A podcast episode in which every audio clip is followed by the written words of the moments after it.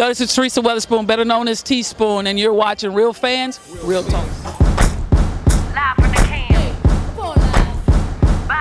Uh huh. This is Real Fans, Real Talk. Talk. Real fans, real talk. We as real as you thought. Real fans. What's really good, and welcome back to another collaboration episode of The Sanchez Show and Real Fans Real Talk. As always, I'm your host, Eric Sanchez, aka Legend of Two Games. I got the big homie with me, Anthony Jones, aka Trip Yung. Trip, how you doing today, bro? I'm good, man. I'm I'm I'm ready for the playoffs, man. My you see you see you seen King James come back, right? You see the comeback. You seen the alley oop. It's done, it's about that time. It's time to get that repeat ready, man. The King is officially back. Uh, he looked good. He, he looked springy. He he was he was elevating and, and throwing him down. Um, crazy. It is May 16th. It is the last day of the NBA season. The play-in tournament starts two days from now. But we're getting playoff level, level basketball already because we got some teams trying to position themselves for seeding. We got the play-in teams who trying to figure out who they might be matching up with. But we got to start first and foremost with an appreciation and recognition of the legends. Yesterday, we got the official Hall of Fame induction ceremony.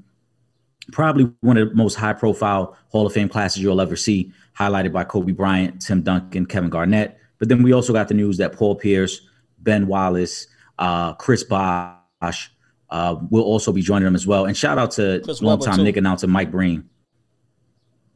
And and uh, Chris Webber, sorry, I, I can't forget Chris Webb. He's in that class as well. Trip, as you saw some of the festivities go down yesterday, what were your thoughts?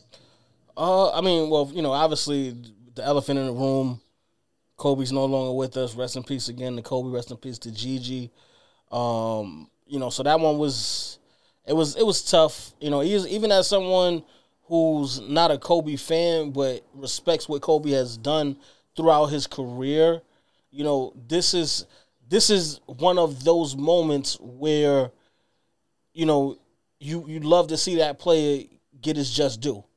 You know, you got different moments. Like you don't want to win the win win the win the um the championship, and then you got to leave right before y'all get y'all get the ring, the trophy at the end of the game. Certain things you want to be there for. This is one of those accolades where you know I want to hear, you know. I wanted to hear what Michael Jordan had to say his Hall of Fame speech. I wanted to hear what Allen Iverson had to say, Shaq, and guys that I that I loved growing up, uh, you know, playing this game of basketball. I wanted to hear those guys give that acceptance speech and just hear what some of, of the mindset and and who influenced them, who taught them, you know, who they taught.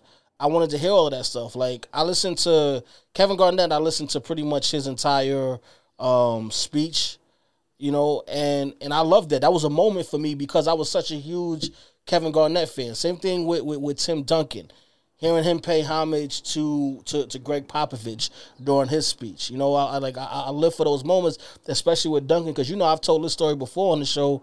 You know, my my cousin, my older cousins in St. Croix, they built the basketball court that Tim Duncan learned how to play basketball on.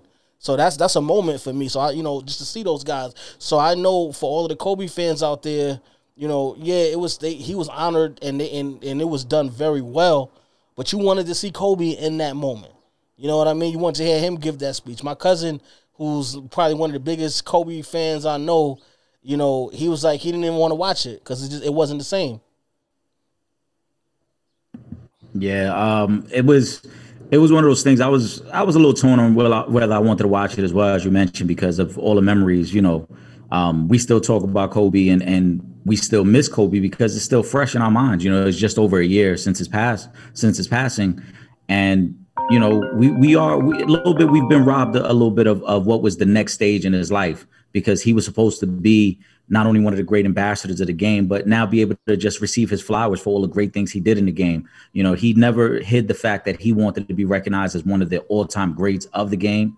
He took on that challenge. He always openly talked about accepting that challenge of, of trying to become the next Michael Jordan and cement his legacy with all those greats. And now we don't get the opportunity, like you said, to hear the speech and to see him put on the jacket around the other greats that he tried to chase throughout his career.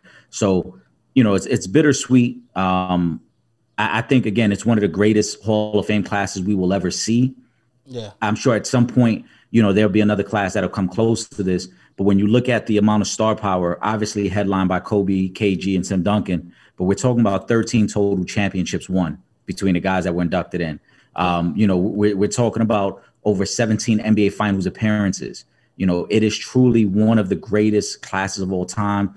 Uh, ben Wallace brings in the defensive factors, a four-time defensive player of the year, but you got KG with his MVP, you got Tim Duncan with his MVP, you got Kobe with his MVP, and all the finals and all the things they did for the game uh, to elevate the game. Uh, they were the era after Michael Jordan, and they carried the, the torch very well for the league and put it in position where it's at today. So it was bittersweet, but congratulations to those guys nonetheless.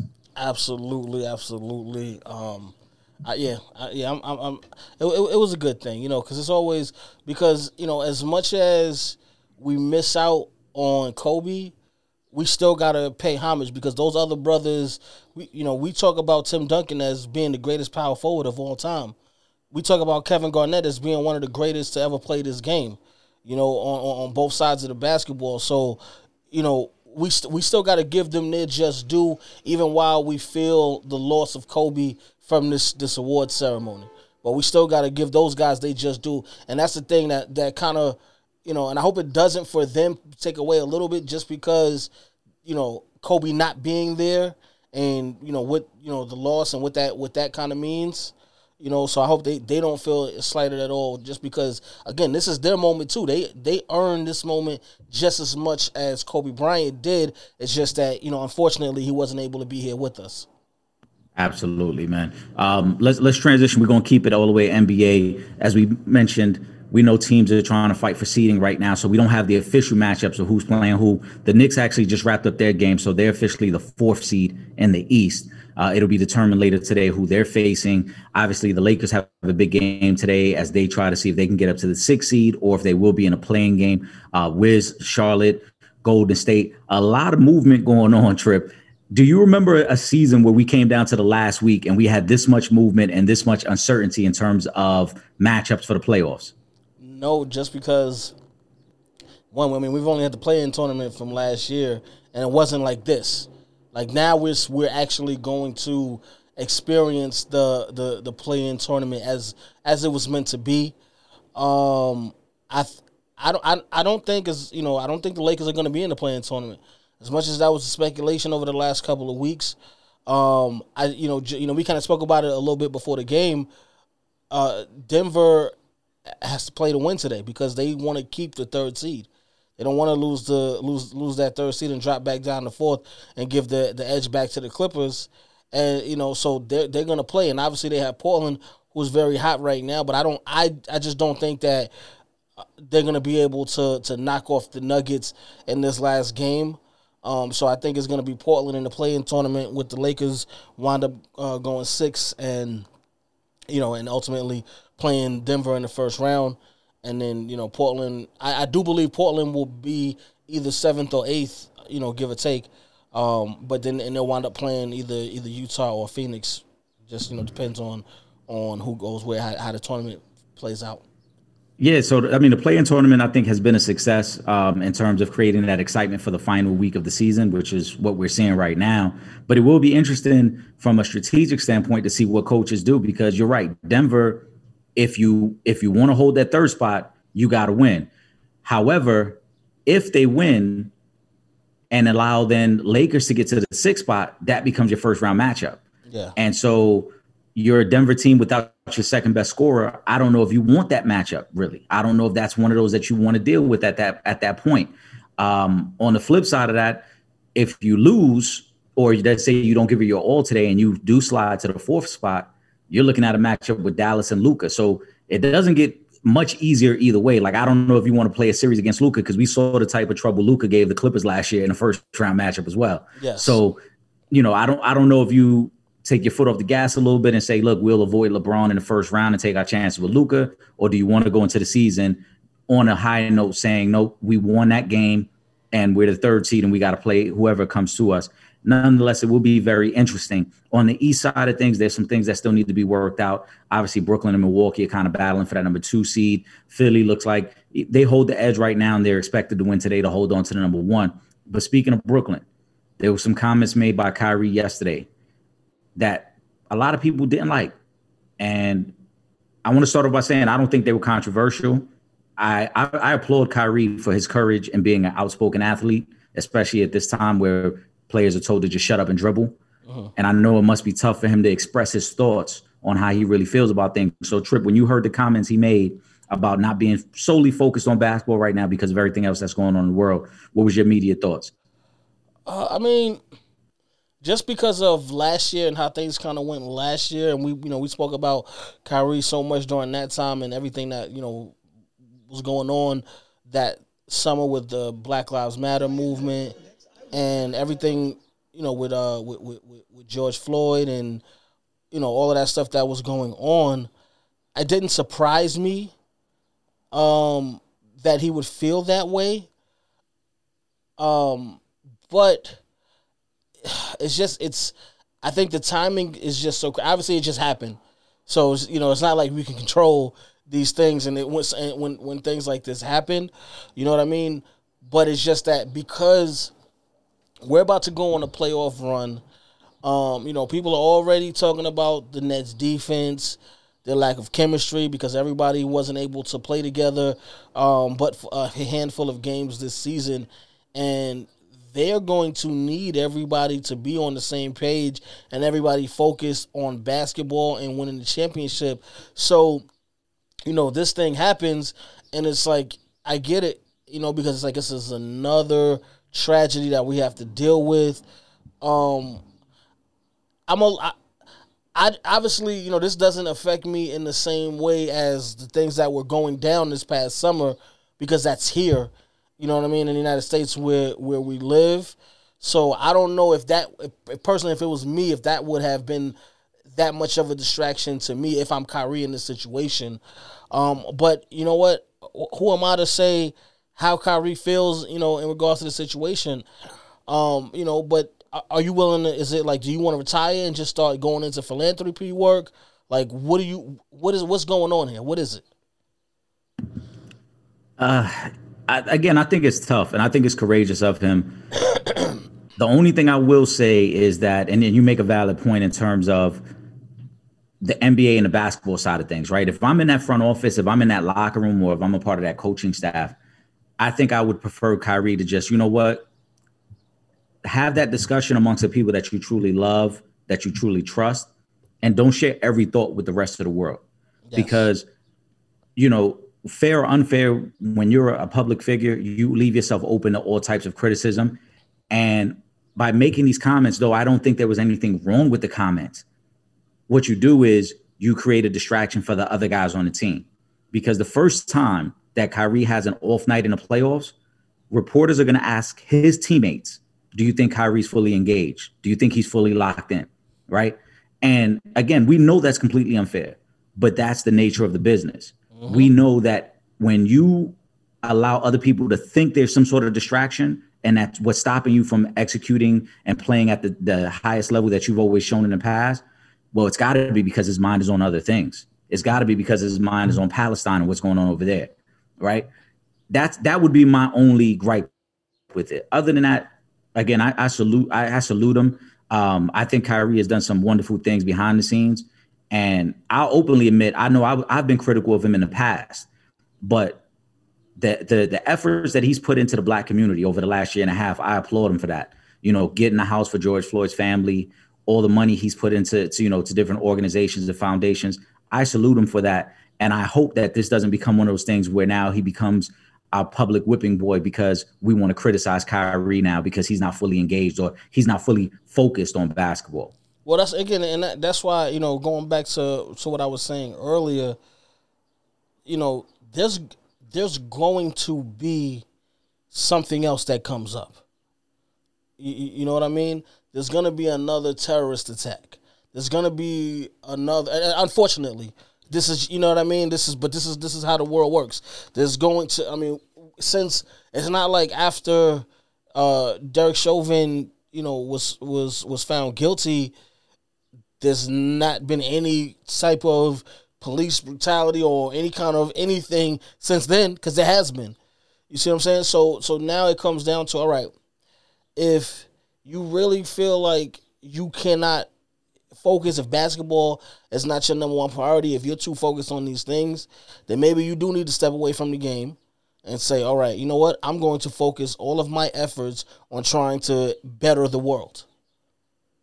Because other than that, you know, now like you said, Eric, now it's now you cause issues for your teammates at the worst possible time. Because again, like you said, the first time you have a bad game, don't let them lose two games in a row in the playoffs. All of that is going to start to come right back up. So now it becomes a distraction again. And Kyrie's already been a distraction for pretty much every team he's been on. He's been a distraction. And it was like, all right, we just now getting, we about to lock in. We looking like the favorites to win the championship. We got Harden back, Durant is back. Everything is good. We getting ready to go into this thing full throttle, and there's a very good chance that we can win the championship. We just, you know, as as as as much as I am for Kyrie feeling the way he feels, and and you want to do something we gotta we gotta also look at the, the business of basketball. If everything that happens is is gonna gonna take that priority away, then you don't need to be playing basketball anymore. You need to focus on how you can change the world for the better. Yeah, and and that's why I say I, I don't know. It, it, it's it's a fine line. Like I don't know what any advice anybody could give Kyrie other than you don't need to share your thoughts and opinions with everyone, right? Yeah. It's it's not for everyone to know. It's not for everyone to understand. And so I don't want to, I, I never want to make it sound like we're criticizing him for feeling the way he feels. That's a legitimate concern for a lot of people, not yeah. just those that are over in Israel and Palestine. It, it's a legitimate concern for people all over the world.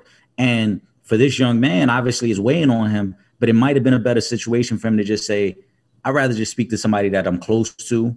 Maybe I'll, I'll speak to the team chaplain or somebody to kind of get this off my chest as opposed to sharing it with the media and as we both highlighted creating a distraction for the rest of the team. Because there are other guys on the team who probably are not thinking about what's taking place you know in the middle east. And now they they've now getting thrown to the forefront of having an answer for Kyrie. It'll be it'll be something to watch as the playoffs play out and hopefully it doesn't become a distraction. That's what we can really say on it man. Yeah Exactly. Um, some other basketball news. Marv Albert, the legend, is hanging it up this season. Um, he said, "That's it. He's calling it a career, man. Uh, one of the legendary voices of the game. I always remember him for calling Knick games. He's a he's a New York legend himself because he comes from our hometown as well. What do you what do you, what are your thoughts on that trip? That's my guy, man. You know, I, first of all, you know, Marv, Marv Albert has pretty much done everything right outside of that one little, you know, disparity that we probably I don't want to even bring up right now, but outside of that one little thing, you know, where he, you know, he he kind of he pulled the Tyson, but on a different part of the anatomy. But outside of that, Marv Albert is the man. I love uh, having Marv Albert commentate and and talk during the games. Like he's one of those guys that we've listened to and we've watched. God, since we was kids, bro. Like that's that's how long Marv Albert has been calling these NBA games. Like I remember being a, a kid and hearing him, you know, calling basketball games. So you know, listen, he's had an, a hell of a career. His his career in broadcast journalism can rival anybody's. Um, you know, he's he's he's one he's one of those guys. You know, for me, like I, I got I got Marv Albert as far as you know, just you know, guys that do the, the commentary stuff he's like one of he's one of the top guys. He got to be he got to be top five, maybe even top three. Of you know what I mean? Like he's he's been doing it for so long. Um, he's definitely going to be missed. Yeah, he's definitely one of the most recognized voice in all of sports. Um, doesn't matter if you're not a huge NBA fan, you know who Marv Albert is. Yeah. So we definitely wish him well, and, and you know, as he retires from the NBA and moves on to some other things, and hopefully he's just kicking back and and chilling. Uh, but in terms of that one incident, like I said, we're not going to name it, did from that came uh, a classic camera line as well. Oh, that's um, right. Yes. Yeah. So, but we'll leave it at that, man. Um, also, before we transition over to some NFL talk, because the schedule just came out this past week, we got a shout out. It looks like uh, the great Michael Jordan will be making a cameo in Space Jam 2. Obviously, everyone knows him as the star of Space Jam 1, but Space Jam 2 now with LeBron. Uh, he'll be in there. It'll be interesting to see where they, where they bring him in, right? Yep, absolutely. I'm actually, I, I like it, man. I, I love it because you got, you know, you got, you got MJ now coming back and LeBron. Like he, he, MJ started this thing. I kind of thought you you should have had MJ anyway. excuse me, at some point in, in the movie, just you know, to maybe pass the torch or whatever to, to to LeBron because he started the whole Space Jam, you know, thing, and then now LeBron is coming again. Um, I don't I don't think we'll see another Space Jam movie for for some time after this one because I think you got to have that that that that little bit of a, of a gap in between, and I think only a certain level of athlete can actually play in that Space Jam movie. Um, but I like it, man. I'm, I'm I am so excited about seeing this movie, man. Like I, I'm really like on my big kid stuff right now because I have been wanting to see this. Once I found out LeBron was going to be in it, I already knew I was going to see this movie. But now, as we start to see the trailers and clips and finding out who's in it, now I'm like super excited about it. So this is just like now the icing on the cake. Yeah, it's a dope way to to pay homage to Mike um, and recognize the first one, obviously. And like I said, I'm I'm interested to see how he'll be featured in the movie. Um, I don't think it's a, a, lengthy part. I think it's probably a cameo, but it might be like you said, one of those situations of him kind of passing the torch, or maybe he gives the scouting report on the Monstars since he had to face him the first time, and now he gives Bron the scouting report or something. Word. But it'll be it'll be something for us to keep an eye on. Let's get into some NFL talk, man. This past Wednesday, though, the uh, NFL released their official schedule. Obviously, a lot is being made already of the, I believe it's the week four matchup, Tampa going to New England. Yes. Tom Brady's dad has already come out and said we expect to go up there and handle our business and stay undefeated. So he he's expecting them to at least run run through the first month of that schedule. Yes. Uh, what what games did you notice, or, or what were you paying attention to when you saw the schedule come out? I mean, I was mostly focusing on the on the Giants schedule, and when I was, looked at the Giants schedule, I kind of thought I was like, you know what, the Giants have a very winnable schedule. Like, you know, they could probably start off at like eight and two if like if if things if all things go right, just the matchups that they have in those like those first uh ten games. I thought that the Giants would would actually do like very well um this season because again everybody that they play out of the um the the, the first 10 games that they have I think there was only two matchups I think it was the uh was the the Chiefs matchup I think it was that that came early.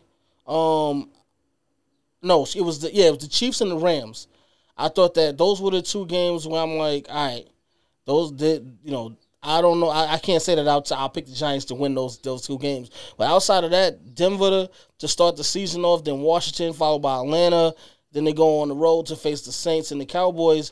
Saints without Drew Brees, I don't know how good they're going to be going into this season, just because now we know there ain't no Drew Brees coming coming back it's pretty much going to be either J- uh, Jameis Winston um, or Taysom Hill at quarterback. So I'm like, you know what? The Giants could possibly win that one. I think they could beat Dallas. The Rams game is, I think, you know, that's where they probably, I, I feel like they would take their first L. I think they could beat Carolina. Um, the Chiefs on the road, obviously, that's I don't I don't think they, they win that game, and then uh, and then Las Vegas after that. So I thought they could actually start the season off looking really well.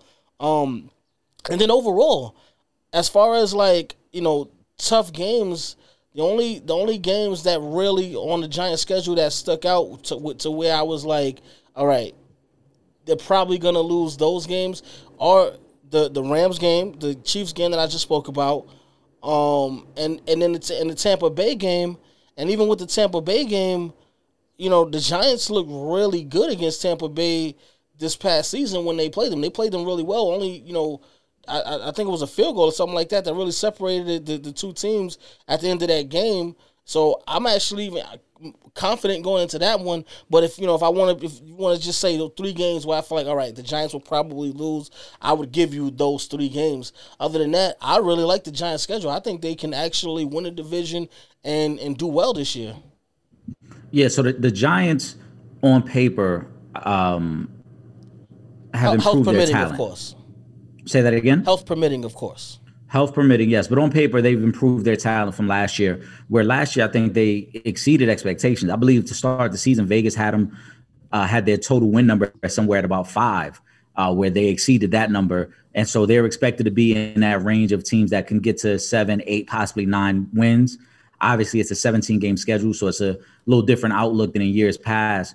But I agree with you. I think the, the start of the season for the Giants could be key. If if the talent meshes the way that we expect it to, uh, there's no reason that this team can't start off the season four and two through their first six games and put themselves in position to p- compete for the division. Um, right now, from what I've seen, uh, looks like the Washington football team is favored to win the division, but then the Cowboys and the Giants are kind of both not too far behind them, pretty much. Yeah. So the Giants have an opportunity. Um, obviously, in terms of t- games that I saw on the schedule that stuck out, we know the Tampa game. Obviously, um, some of those NFC East games I'm paying attention to. Um, but then the Packers and Chiefs, they play right at the beginning of November. I think that'll be an interesting one to watch. There's also a game in early um, October. That's a Sunday night game between the Colts and Baltimore, two good playoff teams. I think that'll be one that's pretty interesting to watch as well. So it's I expect it to be another great NFL season. Um, there was some, you know, backlash over the 17th game, but I think now that everybody sees the schedule and the excitement starts to intensify, I think everyone's going to like having that extra week of football. And again, the same way we're seeing how the play-in game has affected the end of the basketball season, that 17th game will have a big impact on who makes the playoffs in the NFL. Yeah, absolutely. I'm just excited for football to come back now. Like this is you know once you get that. Well, I've been playing so much Madden lately. I, I said I was gonna stop after um after the draft, but I just haven't been able to stop playing Madden. Then the schedules came out, so now I'm like extra hyped up about about football this season. So I, I actually can't wait.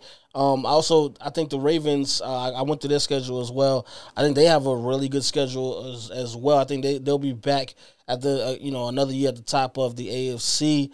Um, I'm just I, I really hope that this kid uh, Rashawn uh, Bateman pans out. I think he will. I think he's actually going to be a pretty good wide receiver um, for Baltimore, and I think they have one of those schedules. I'm still holding out hope though. Like I really want them to, to, to go after Julio Jones. I think that if they and and because right now I think they're talking about Julio Jones' value being at like around a second round pick, and if that's the case, and you're Baltimore, and all you got to do is give up a second round pick for Julio Jones, you better go out and get Julio Jones because he is a guy that can put that team over the hump and get them to a Super Bowl and possibly to a, to a win at the Super Bowl. It, it'll be tough. We talked about Julio. Um, I don't have uh, the Ravens cap number in front of me, but to absorb his contract, it, it may take some moving around. Aside from the pick, you may have to figure out what non-guaranteed money you can cut off the roster to make them fit. But I, I fully think Atlanta's keeping him. I, I really haven't bought into the narrative that they're trying to move him. Well, I they think have once they have to for, for for salary cap reasons. They're gonna have to. I mean, I guess I'm sure they could They- probably try to figure something out, but it's a lot of money that they'd have to to make up for. so the the thinking that they I don't think they have to get rid of him. I, I think that's a little bit of a false narrative, and here's why. Because as we talked about, the timing of when you get rid of him doesn't allow you to make any other roster moves, right? You're talking about having to probably get rid of him after June 1st so that it isn't such a big cap hit. Yeah. So now that's dead cap money. That's not like any, there's not like you're dropping him and now I'm able to use this money on someone else. Um, I also don't think getting a second round pick from the Ravens would be the same as getting a second round pick. And I'm just throwing a team out there like from the Jets, right? The Jets second round pick is almost the equivalent of, of a first. The Ravens are picking late in the second round, so you're not getting the same type of talent with that second round pick from them. I think though Atlanta, once they restructured Matt Ryan's deal, they basically were saying that we're going to go all in at least for one more season, possibly even two. I think with the new head coach Arthur Smith and everything he loves to do off the play action game, he's going to want these weapons at least for one season. If it doesn't work or they get off to a bad start, maybe that talk picks up again. But I just think the timing of his contract makes it too tough to trade him and get good value because again, you weren't able to trade him before this uh, draft, and to get a second round pick next year from a team like Baltimore or let's say Green Bay or any other contender for that matter, I don't know if I would be too excited about a second round pick. But that's something we'll have to keep an eye on. Something else that's going on in the NFL right now, uh, they're, they're allowing the players to be maskless on the sideline as long as they've been vaccinated. That's something that we see that's moving through the country as a whole. And it looks like the NFL is trying to get back to business as usual as well on that. Yeah, I, I think that's that, that's really what it is, um, because that also signifies more fans will be allowed into the stands um, as people continue to get vaccinated throughout the country. Um, so yeah, I think that's that's just that's what it is. But I think it's a good sign. Absolutely. Good sign we're progressing in the right direction. And also, talking about a good sign, possibly the greatest quarterback the game has ever seen, at least according to Skip Bayless. Tim Tebow's back. Okay, because I thought I was wondering, I was wondering where you was going with that, but then you said Skip Bayless, so it could still have been Tom Brady. But okay, Tim Tebow, yes, all he does is Yes. win, We- win, win. Yeah, according to Skip Bayless, Tim Tebow is the GOAT, but he won't be coming back at quarterback. He'll be coming back as a tight end. We know the connection with Urban Meyer. There's already been rumblings that some of the guys in the locker room aren't too thrilled about it. I'm not thrilled about it. Trip, I could already see it in your face. You're not thrilled about it. at all. What what does Tebow bring to the Jaguars at this point after being out of the game for 10 years? And oh, by the way, he's never played tight end. Um. Okay, so first, you mean to tell me we literally we're, we're about a week out of the NFL draft? Um, you know, then I'm, there was definitely there's players that didn't get didn't get drafted who are, are fresh young talent. You mean to tell me none of them could get a shot before Tim Tebow got called back to play tight end?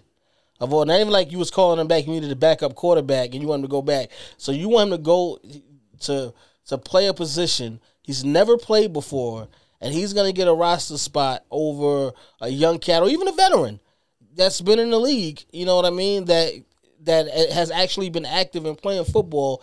He's taking up a roster spot. It's no wonder. It doesn't surprise me that half the team doesn't want want want Tim Tebow there, or at least had an issue with Tim Tebow coming back because it, who is Tim Tebow? As far as the NFL goes, respectfully, I put a lot of respect on his college career and what he was able to do in college. Uh, two-time national champion, Heisman uh, Award winner. Damn, homie. In high school, you was the man, homie. What happened to you? You don't have that that that level of respect amongst your NFL peers because you did not do anything. You got one playoff win. Oh, whoop de damn do, and that was it. What else? What else did Tim Tebow do? But the best thing Tim Tebow did was bounce around team to team. Other than that, he didn't have even the years that the year that he went to the playoffs with the Steelers. I'm me with the Broncos, and they beat the Steelers. They won that one playoff game. It's not like he threw for 4,500 yards and 40 touchdowns to 10 interceptions. He didn't have no crazy stats or anything like that. But you you won you won games. You led your team to victory. You did you didn't you didn't turn the ball over.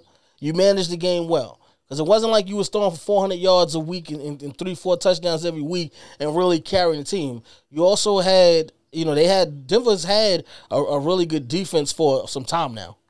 So you, you know what I'm saying? It was it was it was a full team thing. But outside of that, what like why if I'm if I'm if I'm a member of the Jacksonville Jaguars and we're coming off of one of the worst seasons in franchise history, why am I getting excited because you brought in Tim Tebow to play tight end for us? I, I don't get it. Maybe you got some insight that I'm not knowing, Eric, that he's gonna come back and it's gonna be like the second coming of Jesus when he gets on the field. I don't know, but I'm not with it. I'm sorry. Well, uh, again, according to Skip Bayless, and, and Skip Bayless should he made a comment that was so ridiculous, he should just be suspended All Fox Sports. I'm serious. He made a comment, a statement where he where he mentioned Tim Tebow as a blocker would be better than Shannon Sharpe. Now, Shannon Sharpe is a Hall of Fame tight end. Shannon Sharpe played tight end his whole career. Shannon Sharpe has blocked for some of the best running backs in the game. Terrell Davis. Um, uh, what, what was the kid that you used to have in Baltimore? Jamal Lewis, Paul Lewis. right? Shannon Sharpe is not just a pass catcher; he's a blocker. So to even insinuate that Tim Tebow would be that level of blocker is, is ridiculous.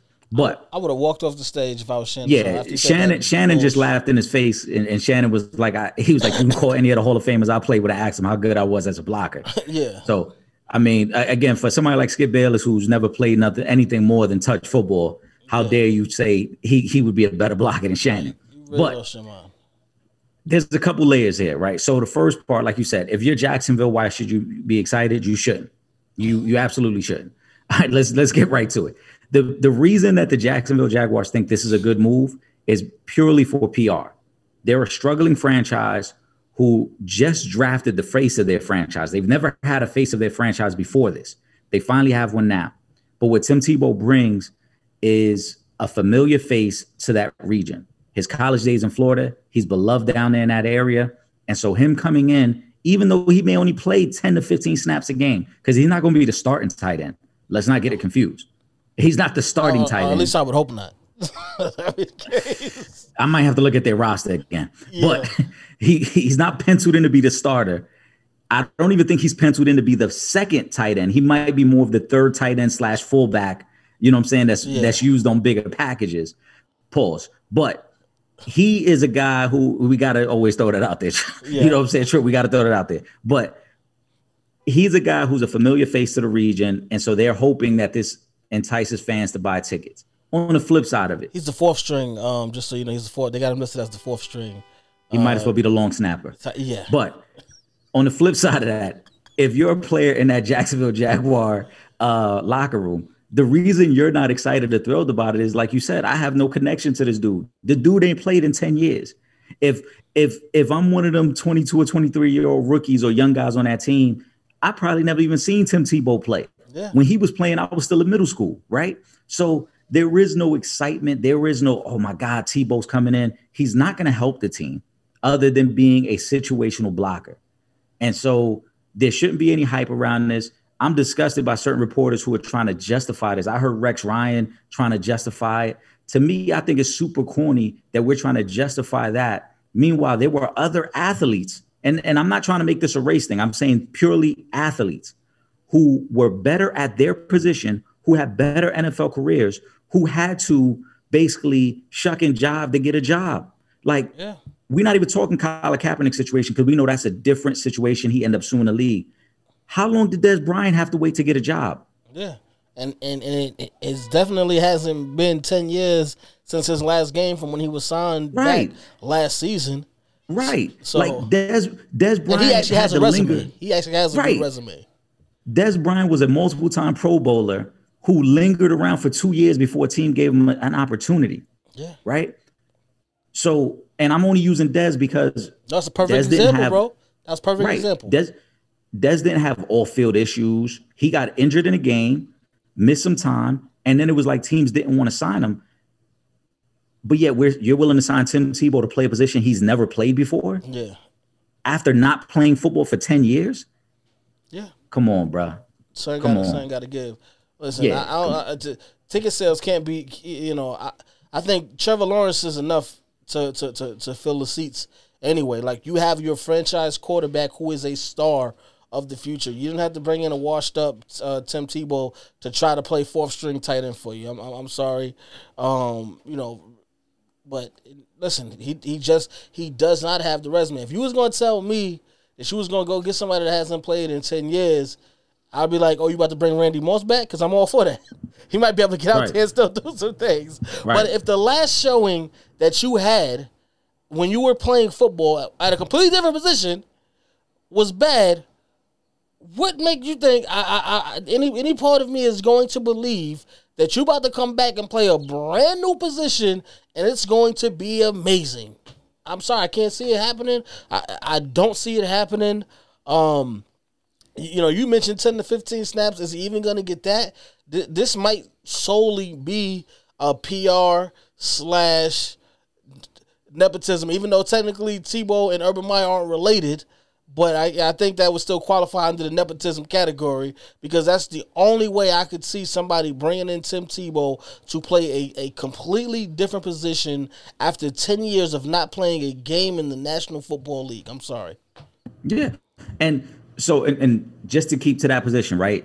Tight end, like you said, the Giants just signed Kelvin Benjamin, who was once a receiver, but obviously he, he's been a little out of shape and he bulked up and he plays tight end. Yes. That's completely understandable.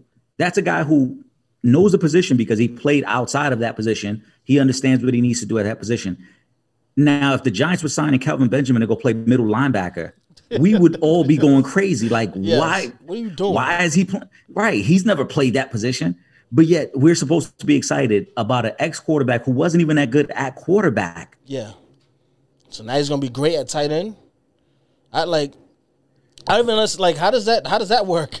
So we just go from quarterback to to we go from quarterback to playing uh minor league baseball to playing tight end in the NFL again. Okay, I, let's see how this one works out, guys. Yeah, and shout out, shout out. There was a I can't think of his name now, but he he put a meme out and said Tim Tebow is the adult version of a Make a Wish kid. He uh, he got the, he got the opportunity to play quarterback in the NFL even though he couldn't throw. Yeah. Then got the opportunity to go play baseball even though he can't play baseball, and now he's getting the opportunity to be a tight end even though he can't play tight end. So shout out to that dude. It was funny when I saw it, man. Um, let's get into a little bit of baseball news, man. We talked about it last week. Albert Pujols, definitely first ballot Hall of Fame. We wondered if he would get picked up. It didn't take long. He got picked up. Yeah. Uh, the Dodgers are bringing him in. Um, more than likely coming off the bench, but again, he's a he's a powerful back coming off the bench who can give you some production when he plays. What are your thoughts on Albert staying on the West Coast?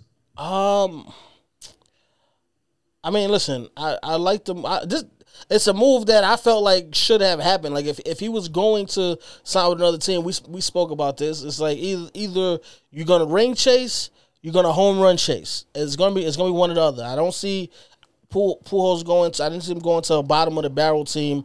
I only saw him going to a playoff team. Um, he was the one that was adamant about playing first base and playing, you know, on the on the daily. We were actually talking about, you know, I mean more specifically him going somewhere and just playing DH just to get that home run record and move on. Um, but the move to go to to the Dodgers, because um, their first baseman is one of the top guys in the league. So I'm like, all right, this is solely about ring chasing. Like he wants to get another ring, and the Dodgers are the best team right now, coming off of winning the the the World Series. Is the best place for him to be to get a ring. This has nothing to do with him chasing a home run record because you're still in in the National League, so you're not getting at bats like that. So, you know, so it's to be even harder for you. That's what I said. It would have been better had you, excuse me, had you gone to the American League and played and played DH, and then you know what I'm saying because you would at least you would have got those at bats. You wouldn't have to worry about playing defense. You know what I'm saying? Unless you were playing against a National League team, and in which case they probably would have just scratched you from the lineup for the, those those games that you're playing in the National League, and, and there's no um no DH. But yeah, this is strictly a a, a ring chase move, hands down. and Yeah, I'm not mad it- at it. Yeah, I'm I'm not either, um, and that's what it appears to be. Um, I was a little shocked from that standpoint, like you said about you know chasing a ring because he, he's got two, um, and I don't think he needs another one to kind of cement his legacy. It's, his legacy is what it is. The 700 home runs, I think, would probably do more for his legacy than adding another ring because Yeah. he's he's played in three World Series, he's won two, so the guy's a winner. It's, it's not as if this guy's never been to that to the mountaintop. He has, and he was- also a World Series MVP. He was the best player on the team who won a World Series. Like if it was Barry and, and Barry wanted to make a move Um, Right. like that at the end, then I'd understand a little bit more. But like Right. said, he doesn't need to. So- He's already a first ballot Hall of Famer. Yeah, I, I haven't heard an official press release with his comments. So I, I wonder if this was more about just comfort. Um, he is 41 years old. You know, him and his family have been living out on the West Coast for nine years now. And it's possible that he probably just wanted to stay on the West Coast while being able to compete for a championship. Um, but it's going to be limited opportunities for him. Like you said, they the, the roster on the Dodgers is stacked. You know, like they don't really they they try they had to move Joc Pederson because they couldn't find him enough at bats. Yeah. And that was a dude who was an NL Rookie of the Year a couple years ago. So Pujols is just going to be a guiding force, and like you said, maybe add another ring and get a couple more home runs on the way. And ultimately, maybe he boosts his value to play one more year because he's already said he didn't plan on retiring this year. He plans on playing one more season. So maybe that's what he's looking to do as well. We're going to have to keep an eye on that. Um, also, some boxing news. Uh, I Trip, you and I continue to say this, man. We know that some of y'all are spying on the show because we talk about things and then the news breaks within a week. It, it never fails, bro. Absolutely. It never fails. Anthony Joshua, Tyson Fury. It's officially back on for August. This is a fight that's been rumored to to be happening for over a year. Um, it's gotten so extensive to the point where Tyson Fury didn't even want to fight Deontay Wilder the third time. They made they put that one on hold so that they could make this fight. They were expecting it to be the biggest fight in the heavyweight division. Do you believe that we're actually going to get it this time? I mean, they said August, but we've been told um, things before, and they did not come to pass. We literally were told last week that this fight was dead in the water. um, so I'm not gonna be sure until both fighters are standing in the ring and the first punch is thrown. That's when I'll be sure this fight is actually gonna happen. Up until then, I don't think so. I don't. I don't. I don't know, man. This this is not enough to make me believe it because it's not even like they said. All right, the fight's going down on such and such date. They gave like two different dates. Maybe I think the seventh or the fourteenth of August. So I don't. I don't think so, bro. I don't know. I, I need more. I need more. I'm sorry. Did they show? They showing these signed contracts on each, either side? Nothing yet. Okay. No signed contracts. Yeah. I'm not going to believe it till we get to, till we get to the week of the fight. Yeah, I think then it'll hit me, and I'm Yeah. like, oh, you know what? They might actually get it Right. Because, I mean, it, we, we're going to know first, we won't know the date is official until they actually start rolling out some promo for it. So if we start seeing some promo, then but like, all right, maybe it's, it's coming. But the week of the fight, that's when I'll believe, like, all right, it's officially happening. Um, only time will tell. It's unfortunate, and we were critical of it, you know, in, in previous conversations in terms of like you guys are doing a disservice to the division. You got to get it on at this point.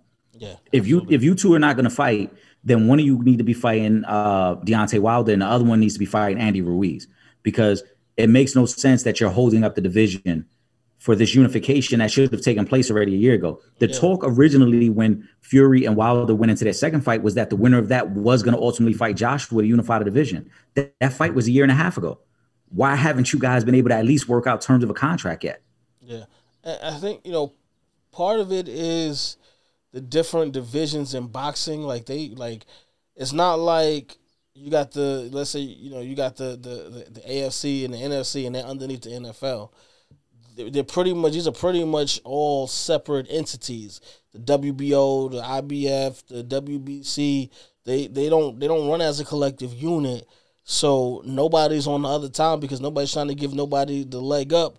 So when Fury has a WBC belt and uh, Joshua has the the remaining belts, you know they can kind of you know stagnate around. Then you got the promoter issues. There's, there's, there's just so much stopping this fight from actually happening. But you're, you're absolutely right. This fight should have been should have happened before. And once again, we're in a situation where we say it's it's situations like these to where we look at boxing as a dying sport. This is why, because in the past, since since the last Fury Wilder fight, we should have already had this fight, or if not, the, the trilogy of Wilder uh, Fury, because he still has the he has the the rematch clause. So we should have had one of these fights already. Then we could have played round robin. Everybody can fight everybody, and we can go from there. But now, all right, so now we're dragging this out again. Hopefully, it's gonna be August. And then how long after that is it going to take to get the next big heavyweight fight? Because one of those guys has to fight uh, Deontay Wilder. Uh, he still has the rematch clause against Tyson Fury. So if Tyson Fury, let's just say Tyson Fury wins, now I'm sure Joshua has a rematch clause as well. So which one would we get first? Which one holds the higher obligation if Fury wins the fight? Is it is it Wilder's clause or is it Joshua's clause to who has priority in the next fight? Yeah, it's gonna get it's gonna get super confusing because even recently after uh, the Ruiz fight, Eddie Reynoso, the, the trainer, had said that they had already had conversations, and it hasn't escalated more than conversations, but they were already conversations between Wilder's camp and Ruiz's camp about fighting, because when, when Ruiz won, that was con- that was part of the title eliminator to kind of determine who the number one contender was. Because as you mentioned, with all these different uh, commissions, you know, IBF, WBA, WBO, it's tough to determine who the number one contender is based on which ranking, which one are we going by? And so they created the title eliminator to get to that point. Ruiz and Wilder, they've at least already begun the negotiations or talks, I should say, not negotiations, but they've already begun the talks. Yeah. And so, like you said, if if if Fury wins, does Wilder get a shot immediately? Do they have to wait now for Joshua to get his rematch? And if so, then does that mean that Wilder and Ruiz have to fight? Um, if Joshua wins, does he continue to duck Deontay Wilder? Let's call it what it is, because that's what he's been doing. And now he has And does the he- perfect. Right. Does he duck him now? And does he fight Ruiz a third time? Because Ruiz gave him his shot. So at what point do you give Ruiz his shot back now? Yeah. You know what I'm saying? So it, it gets it gets super tricky all the way around. what I would love to see is those two guys actually fight. Let Wilder and Ruiz fight. Wilder and Ruiz will determine who the number one contender is, and you go from there. Now, after Wilder and Ruiz fight, and you have your number one contender, if you need to honor the, the rematch to Joshua, that's fine. But then that after that rematch, the winner of Wilder Ruiz has to get their shot. Yeah. Because again, by the time that we get past this Joshua Fury fight and they determine when their next fight is going to be, it would have been two years since Deontay Wilder lost to Tyson Fury. Yeah. And whether you like Wilder or not, we got to call a spade a spade. That's nonsense that the guy has to wait now to get his opportunity to get his title back. He had to wait two years now while you guys figure it out. Yeah. Like, come on. You know, you got to get a move on it. And it's got to be some sort of fights going on, man. You can't take the belts and then not fight for over a year and a half and then expect people to be excited when you do want to fight. Get it going. and especially when we just finished seeing this for 10 years with the Klitschko brothers. And even with that situation, I still was like, you know what? I'm I get it. These are two brothers. They don't want to get in the ring and fight each other. So even though I feel like, yeah, I wanted I wanted to see the action, or maybe maybe it's like, all right, so then look, if you guys aren't gonna fight each other, then just give up the belts so somebody else can fight. But I got in that situation, I'm like, all right, you know what? I get it just because they're brothers. And at the end of the day, I feel like they were the two best in the heavyweight division, and I didn't think either one of them was going to lose during that time to another opponent because it just wasn't anyone left up until the, the later years of Klitschko when we saw the emergence of Fury, Joshua, and and Deontay Wilder. But prior to that, you know, and so we don't want to see another ten years of ducking. And I'm not gonna say ducking because they weren't because Klitschko brothers weren't ducking each other. But with Anthony Joshua, I feel like he's a ducker.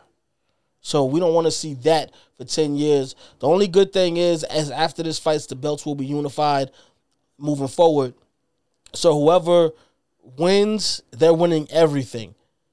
You know what I mean? And then whoever whatever fight comes after that, if you win, you get everything. So that that's I think that's the one good thing that'll come out of this. Since Deontay Wilder had to wait so long, at least you know when he does, because he he'll get a shot.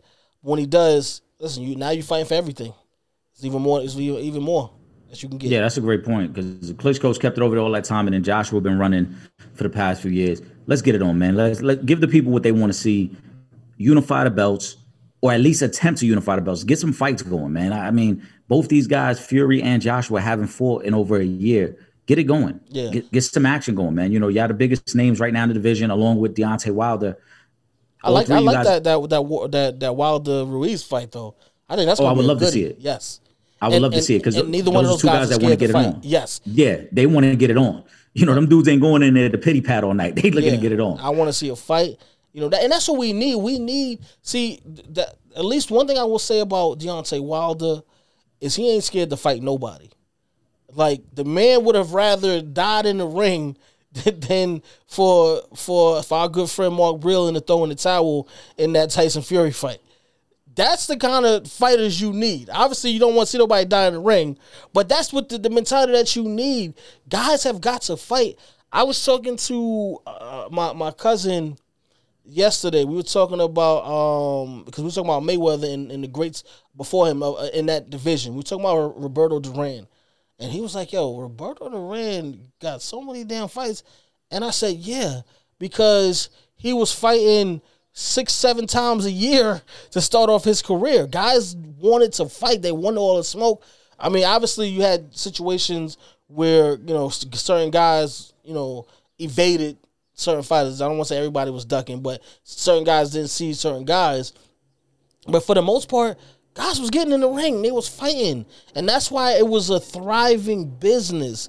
Liz, we should not be talking about boxing as a dying sport if promoters get out of the way, if fighters get out of the way, and we just had the best fighters versus each other, no one would ever say that boxing is a dying sport because there have been so many fights over the past 10 years that would have done astronomical pay per view numbers had they just been booked. Yeah, I, I 1000% agree. We've had the conversation before, and I'll say it again, man. Uh, there was a time when the sport of boxing was truly about who was the toughest, right? I'm tough, you tough, so we're going to get in the ring and we're going to see who really the man tonight. And then, as much as I love him, Floyd Mayweather changed the game, and not always in a good way because you got a lot of these young fighters who want to be Floyd so bad that they don't want to fight. They just want to be strategic about their moves. You know, they want to. How can I become a brand? How can I become this this millionaire off of fighting? And that's cool, but that's not what the sport is about. You know what I'm saying? The same way you don't go into the NFL thinking about only the money you're gonna make. You're supposed to get there and try to be as great as you can possibly be. Too many, too many of these boxes, and it's I don't want to put all the blame on Floyd because again, I love Floyd. Floyd is one of my favorite fighters of all time. Yeah. But when you have all of these entities, like we talked about, WBO, WBC, all these, when you hand a belt to a kid and a kid can hold on to that belt forever because he doesn't have to defend it against a champion in, in another, um, you know, a division, it's like, what are we, what are we really doing? Yeah. You know what I'm saying? Bill, no, disrespect, and just to use a recent fight, no disrespect to, to Billy Joe Saunders. He fought a great fight against Canelo. But when you looked at Canelo's resume and you looked at the type of guys Canelo been fighting, and you looked at Billy Joe Saunders' resume, anybody would have looked at him and be like, these are not the same type of fighters, bro. Like, At all. what? How are you holding that belt? Who you haven't fought one fighter that's of the, the caliber of anybody Canelo's fought. Yeah. You know what I'm saying? But it's easy to parade yourself around as a champion because you ain't got to worry about fighting nobody because that commission ain't making you do it. So we got to get back to the essence of the sport, man. That's You why tough. I felt the way I felt about Joe Calzaghe. Because he held on for that belt for so long, and then you're gonna fight a, a, a- a way past the prime uh, Roy Jones and way past prime Bernard Hopkins. That Right. that pissed me off so much because you you you stayed on the other side of the world until these guys were over the hill. So they were done, right? And, and then and then and, and you and we, we think we're supposed to give you you know some extra props for that. No, you don't get nothing. You, you should have came if you had came over here earlier on. We might have gave you some respect, but a lot of that's what these fighters do. They stay on the other side of the world. They will not come over here and But- fight the best talent. It, it happens with the foreign fighters, but it's also happening with the American fighters now. You know, at you look at some of the, the really talented divisions, right? The welterweight division gets a lot of the praise, but the lightweight division, there are a lot of really good fighters there. At what point we're, we're looking at a lightweight division that has guys like Gervonta Davis, Ryan Garcia, Devin Haney, but yet none of them have fought each other. Why is that? So what are we? Yeah, what like what are we doing? At at some point, if you're the this highly touted prospect and you're supposed to be the guy, you need to meet that other guy. You know, Ryan Garcia, I like his skill. I don't think he's of the caliber of Gervonta Davis, but Ryan Garcia recently was talking real greasy during not the, the most recent Canelo fight, his previous fight. yeah, I'll, kn- I'll knock Gervonta Davis out in two rounds, talking real crazy. Gervonta put out the post and said, My people have sent your people to contract whenever you're ready. Now Ryan Garcia is taking a mental health break. Now he not fighting now. He said he may not fight the rest of this year. So what, what happened to all that talk, bro? That was just it. It was talk. You know, this And, is and then like you said, right. And then like you said, then you get the promoters behind him. De La Hoya promotes Ryan Garcia. De La Hoya don't want to mess up his cash cow. He don't want to put him in there with a, with a beast like Javon. Not yet. Maybe maybe two years from now when Ryan Garcia gets a little more experience on his belt. But he knows he don't want to put him in, in a ring with him right now. of course not. So it, there are a lot of obstacles. And like I said, as much as I love Floyd, the business side of it, he he showed a lot of great things with his business acumen.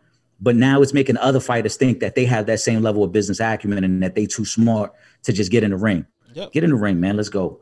Um, but we'll, we'll leave boxing right there. Trip, uh, you want to shout out the sponsors, man, before we wrap up? Oh, absolutely. We got to do that because they've been rocking with us for so long. Uh, shout out to the Rosado firm. Shout out to Kmart, Petro Home Services, and of course the good folks over at Soundview Liquors. We ain't got the ball right. I mean, we got our own personal. Eric, you be behind the ball sometimes. Sometimes we had the ball for shooting the shit, but we ain't been had had the ball on the set like we usually do. But Soundview always hold us down. So big shout out to Soundview Liquors. Uh, while we doing that, let me just really quick make sure you guys are following us on all our social media, uh, Facebook.com forward slash Real Fans Real Talk. Instagram, Twitter, at Real Fan Talk. Make sure you subscribe to that YouTube channel, youtube.com forward slash For the Fans Productions. Um, make sure also, you guys, if you are not in the New York City area, do not worry. If you can't watch us on Thursday nights from 8 to 9 p.m. on Verizon 43, you can still watch us from anywhere in the world right on the website, realfansrealtalk.com. Also, I, I mean, I know most of you guys are already, but we get new, new, uh, new new viewers every week. So make sure you guys are subscribed to the Real Fans Real Talk podcast and the Sanchez Show podcast. They're on all major streaming platforms. And if you want to get grown and do some grown folk talk with us, subscribe to Shooting the Shit uh, podcast as well. Once again, that is on all major streaming platforms. Absolutely, man. So we're gonna wrap up on that. For myself, Legend of Two Games, and my brother Trip Yung. This is Real Fans Real Talk in collaboration with the Sanchez Show, and we out of here, man. Peace. Motherfuckers, this is your African King of Comedy, Michael Blackson. You watching Real Fans Real Talk. Get real with it, my son. Live from the can. Uh huh.